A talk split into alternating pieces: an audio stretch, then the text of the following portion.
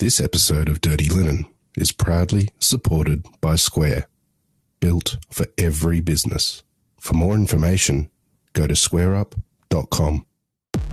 It is Friday, and I haven't done one of these for a while, but I'm going to let you know what is on my mind this Friday. Not at all unusually, there is a lot of food and eating experiences on my mind. So I'm going to just talk about some of the places I've eaten recently and written about. And yeah, as often with these things, you do start to see themes emerging. And I noticed as I was getting my notes organised that these are the three restaurants I'm going to talk about first are all owned by women. And they're all really personal. They've all got a real project. So the first one I want to chat about is Tyler's Milk Bar in Preston, which is owned by two sisters, Sam and Ali Fisher. They've both worked, interestingly, they've worked together a lot in different businesses, including in hospo and food retail.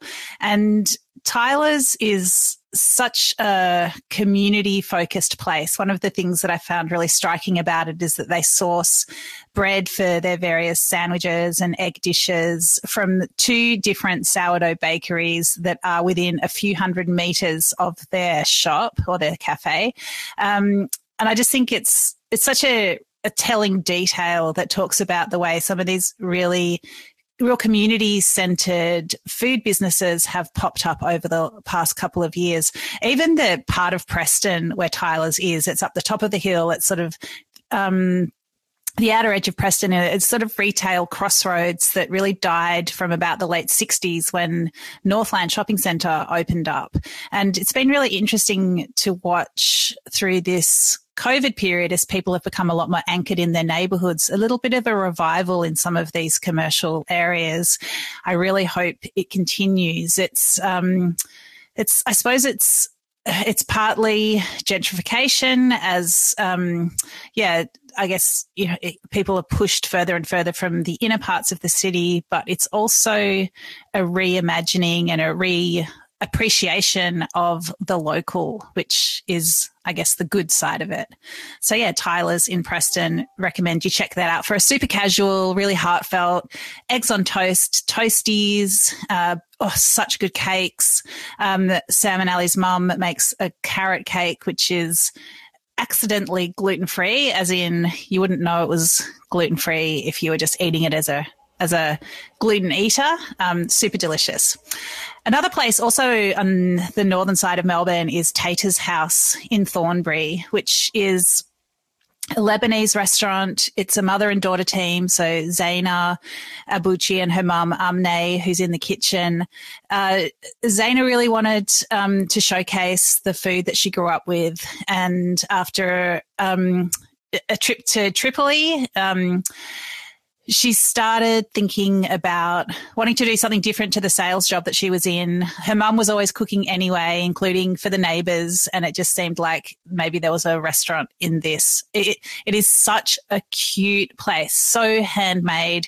Everything for ages, Zaina sourced little knickknacks and trinkets from Facebook Marketplace. The courtyard is just like, I guess, the grandma's backyard of your dreams, just twinkly things hanging from trees, a lemon tree and herbs growing, and the food is really simple, really beautiful, just lots of delicious dips and skewers and little dumplings in yogurt sauce. Oh, my goodness, I would eat a big bowl of those right now. Another place I want to chat about is Plaka Gyros in Hawthorne. That's a new Greek place opened by Connie Kosmodou. And there's a dish that I had there that really made me think about the way that migrant cuisines transition over time. It's a skepasti, which is, I don't know if this is an oversimplification or perhaps, I don't know, it sounds, I don't know, a little bit wrong, but I would say it's like the Greek version of a club sandwich, made on pita bread. This version's, I think it can have pork inside, but this version's got grilled chicken, gyros chicken, really beautifully marinated and spiced. It's in pita triangles. There's bacon, there's lettuce, there's souva sauce, and it's grilled, so it's all a bit melty because there's cheese in there too, served with paprika dusted chips. And it looks absolutely spectacular, all those layers, the crispy bread, the glistening gleam of the juicy meat. It's really delicious.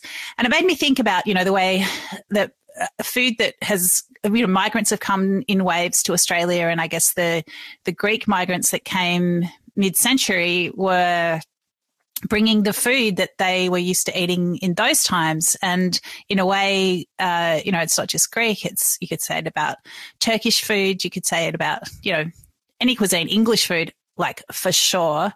The food becomes sort of anchored in that time while the country of origin continues to update and change and have its own waves of migration, that people adapt and adjust to and, take on with joy. So Connie came from Greece, from Athens, just 10 years ago. So she's, represents a different Greek migration story, and, of course, brings food and ideas from a more modern version of Greece. And the Athenian street food that she's doing at Plaka is super yummy, super fresh, and just has a little bit of a different angle on Australian Greek food, which I really appreciated. Also, over the past couple of weeks, I was very fortunate to go to a pop-up dinner from a young chef that I have been, watching and appreciating for years now. Cameron Tay Yap is the head chef at Amaru. He worked at Attica for about 4 years, and his Koi pop-ups have been a bit of a feature of the Melbourne dining world for, I don't know how long, 6 or 7 years, Cam, you can correct me. I hadn't been to one for ages, and I suppose, pop-up dinners haven't really been a thing for obvious reasons, but it was lovely to go to this dinner that Cam put on at a cafe in South Melbourne that's normally just open during the day for the office workers, which, a bit of an interesting scenario for those commercial premises still. His beautiful multi-course degustation was really great to experience because, Cam is so creative, and he'd obviously put, months and months of thought into this dinner because there were lots of things that had been fermenting for weeks and months. It was, what can I say about the food? It was just thinking, let's have a little look through the menu. There was a salted garfish morsel with cherry blossom and seaweed, or there was a potato spiral that was filled with trout roe and herbs. There was a beautiful broth of, a consommé of coconut and squid, and then squid was turned into little flat noodles that sat in this beautiful broth. There was, really gentle coconut flavors and wafting scents that went through that, but everything was beautifully balanced. And, so it went on. It was really great food, but what I loved perhaps even more than the food was the fact that Cam was surrounded by this flotilla of enthusiastic young hospo professionals, front of house and back of house, including it's a few teenagers in the kitchen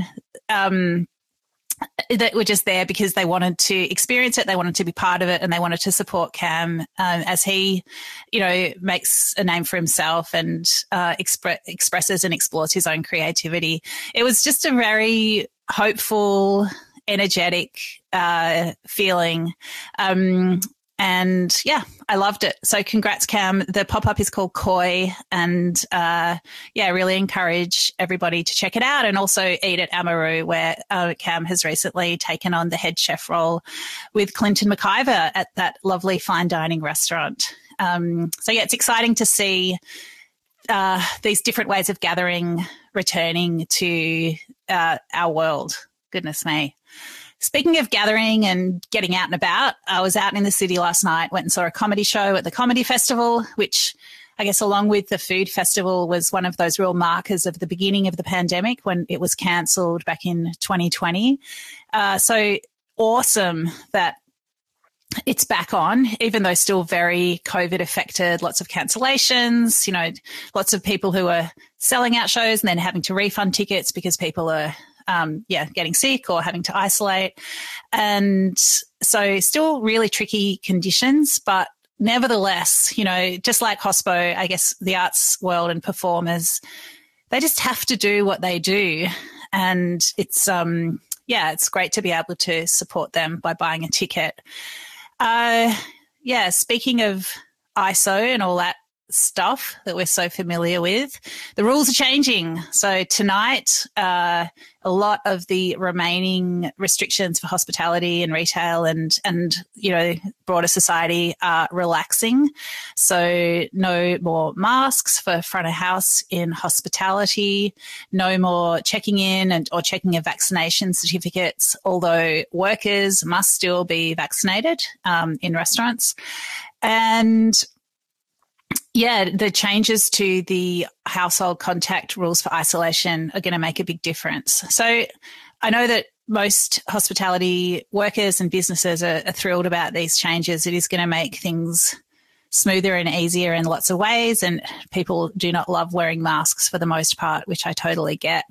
I do have, having recently had COVID and really not being a fan of it, I do have a few niggling concerns about the amount of transmission that this relaxing of rules is going to cause. And I also really feel for people who have got health conditions or are living with people who've got underlying health conditions or who've got little kids who can't be vaccinated, that this will be cause for anguish, anxiety and concern for a lot of those people. So I think, you know, it's never just one thing, these rules and this pandemic. So, I don't know. I wish everybody all the best.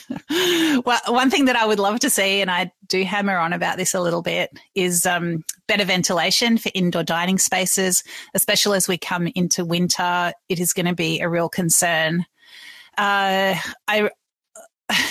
literally have...